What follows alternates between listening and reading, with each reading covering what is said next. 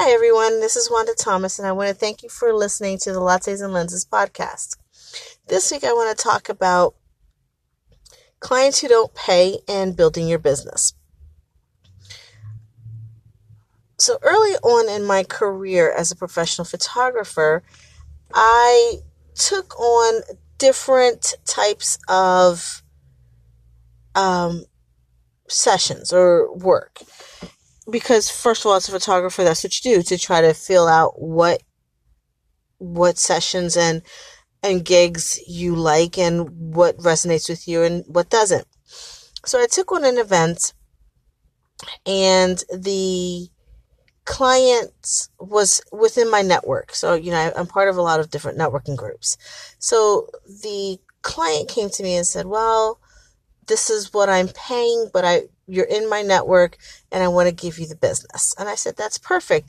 And because she was what my husband likes to call doing me a solid, giving me business, because we were part of the same networking group, I felt like I'm going to extend to her the same level of courtesy. So I asked, what is your budget? If you are letting go of another photographer or canceling your contract, I'm going to kind of meet you at that price point. So let's kind of, you know, one hand strokes the other? I don't remember. I don't know what the saying is, but anyway, we're going to, kind of meet each other at our middle ground. So I met her at her budget. She paid the deposit. Now, it was agreed upon, and it was stated in our contract that, you know, somebody else would finish paying off the balance. And I said, okay, so I showed up and I handled the event. I photographed it. It was a very lovely event. And so I never got paid for, my invoice never got completed. Okay, she never finished paying the invoice. So-and-so was going to pay for it, so on and so forth. Now, it's been a few years, and I'm realizing that this person has kind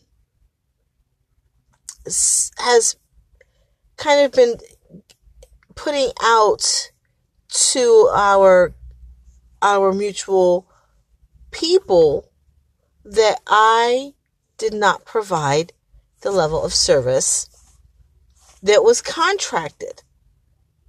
And I said, wow, okay. Now, mind you, this has been about 3 or 4 years. And since we are part of the same networking group, I couldn't figure out why I wasn't getting work from this group. And it's because this is what's been going on. Fast forward to last year. I have another client who makes a recommendation, and the person that he referred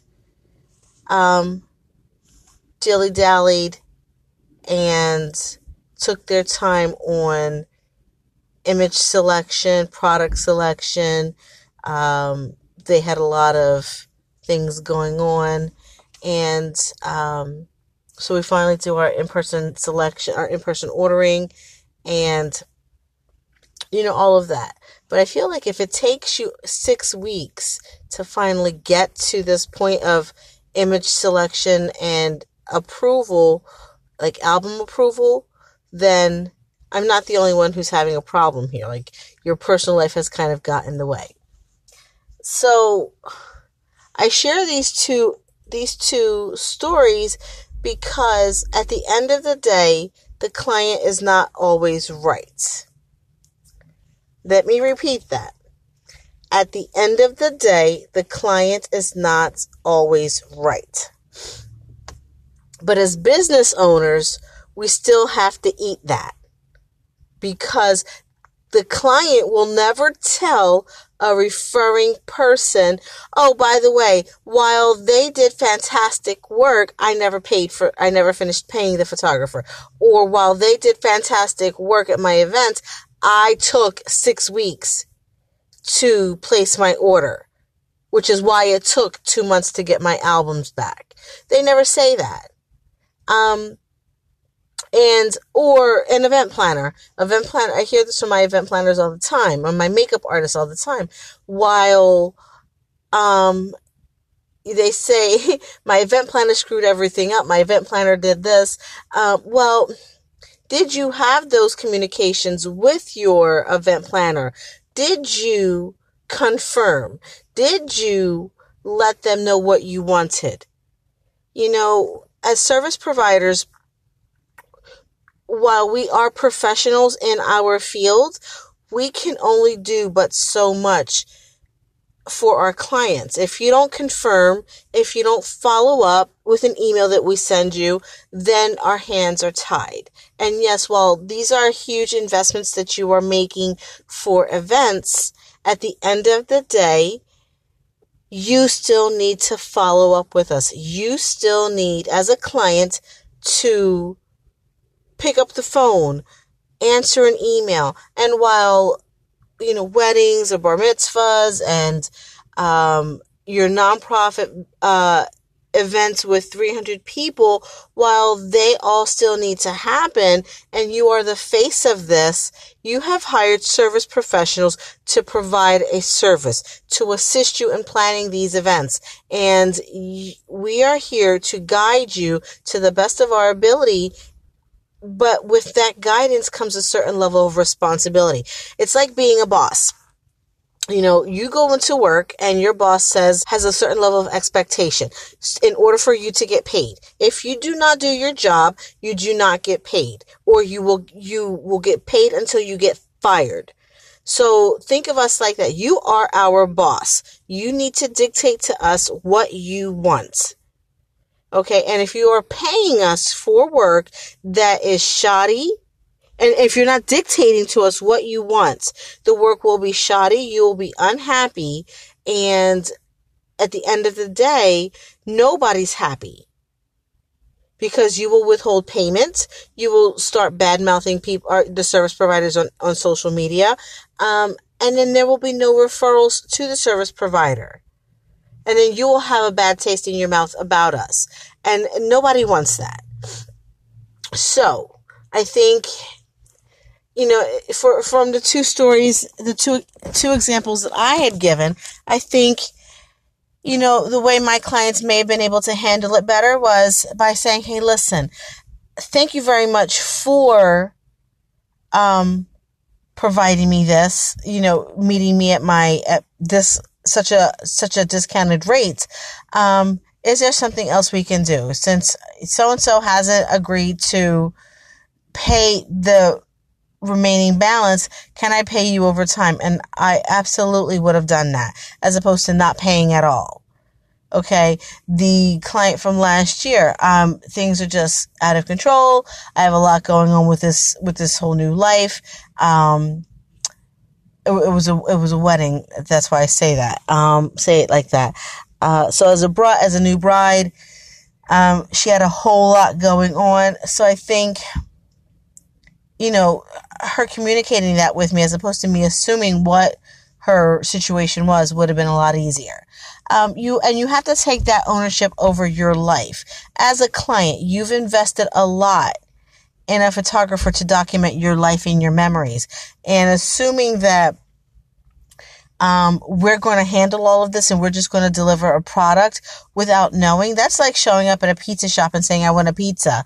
And they don't, but you haven't decided, you haven't told them pepperoni, sausage, meat lovers, veggie, Hawaiian. They don't know. They just give you a pizza and you're mad now because you didn't complete the order.